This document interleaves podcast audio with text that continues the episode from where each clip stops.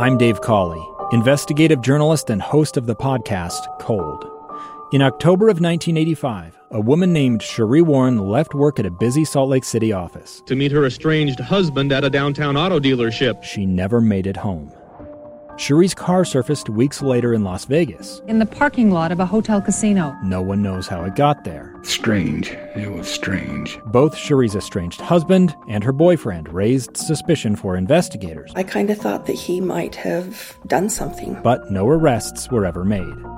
In Cold Season 3, we dig into double lives, make new connections in the case, and examine the difficulty raised by reasonable doubt. We want answers just as much as anyone else. They have creeps like that now, too, so nothing's changed.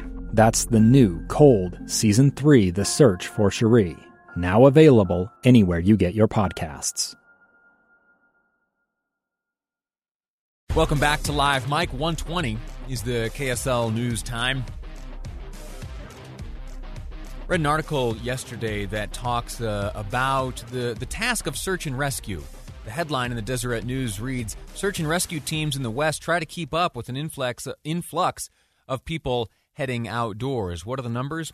Well, uh, it turns out that Grand Teton National Park uh, recorded a 1.2% increase in visitations in August. All right, a slight uptick, but how about this one? Yellowstone National Park recorded a 21% uptick in visitors in September. That's compared to September of last year. And uh, in Colorado, in northern Colorado's open spaces and national forests, get this, there was a 200% increase in visits through the spring and summer, according to uh, 5280. That's a magazine out of Denver. And then the last uh, last little data point I would share with you is that here on Memorial Day, places like Zion National Park were full by 6:30 a.m. 6:30 a.m.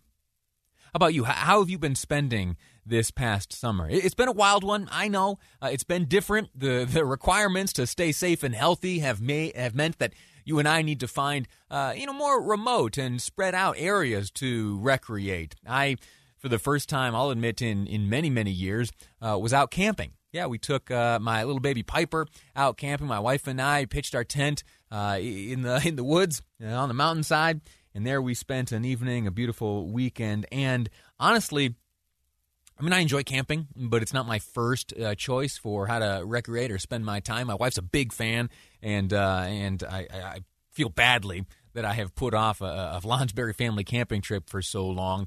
And uh, we did so today, or this year rather, really because uh, of the, the coronavirus. That was it. It influenced our behavior. It pushed us out into the into the wilderness. Now, I I believe, and the numbers support this, that I am not alone in that, and that many people have been pushed out into the uh, out of doors, sometimes into the back country, sometimes where it is dangerous and difficult to access, and sometimes.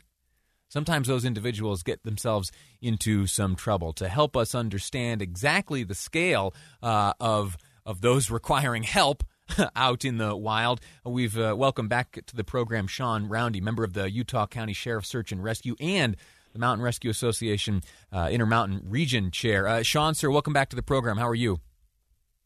Thanks, Lee. It's good to be back. I'm doing well, thanks. Good. Uh, put this into perspective for us. What have you and your teams seen over this uh, this past summer, specifically, as folks have looked to recreate in the COVID era? You know, anybody who gets out to the trailheads, if you've been out before, you notice that the parking lots are fuller. there seems like people are hiking all over the place. And you're right to assume that that does have an impact on the number of rescues. To a large degree, it's a numbers game, and the more people get out, out there, the more the higher the chances that something is going to fall apart.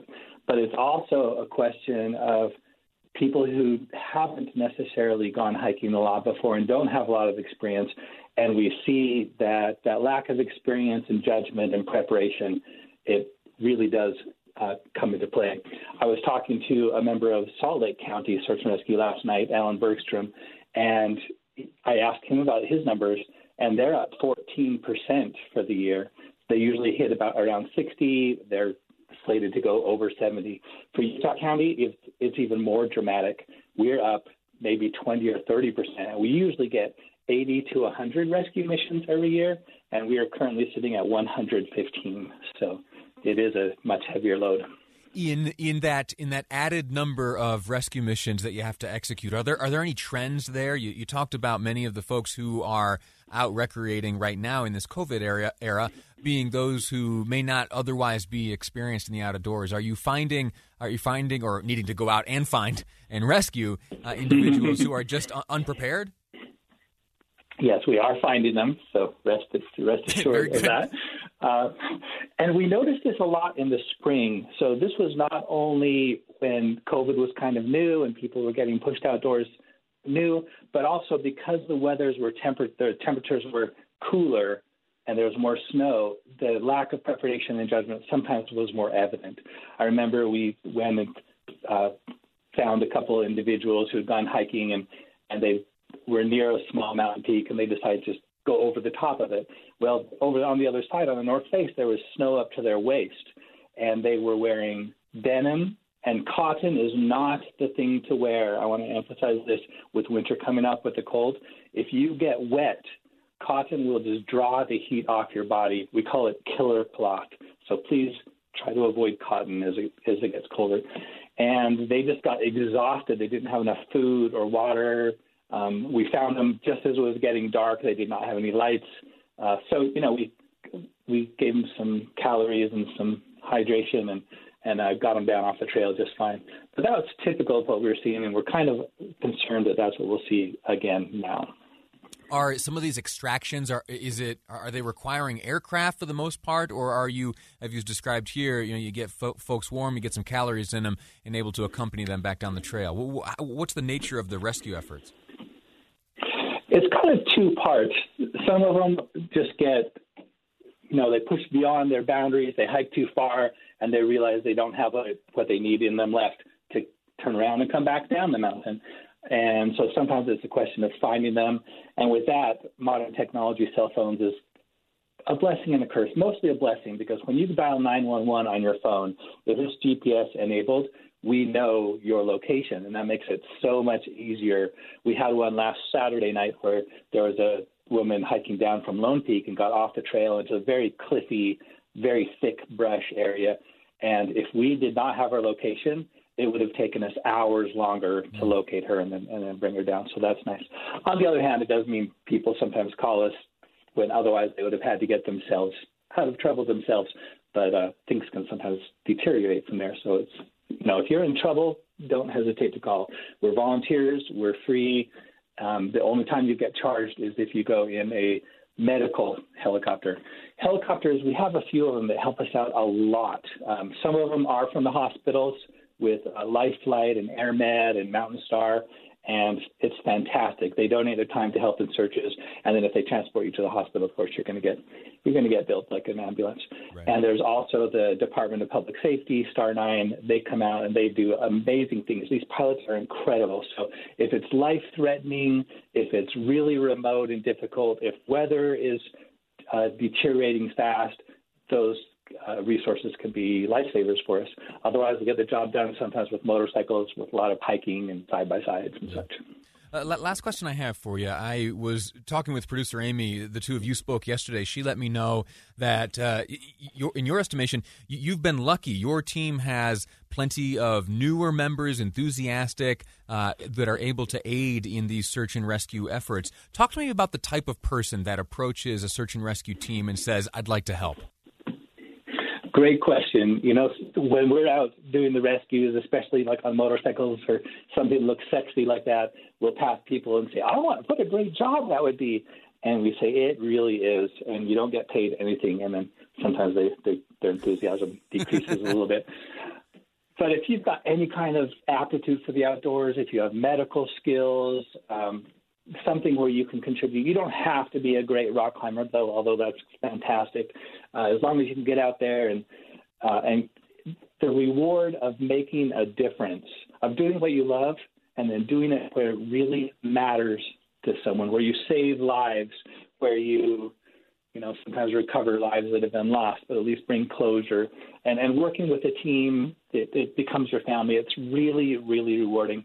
I'll say I'll you remember I said we have 80 to 100 calls in a typical year.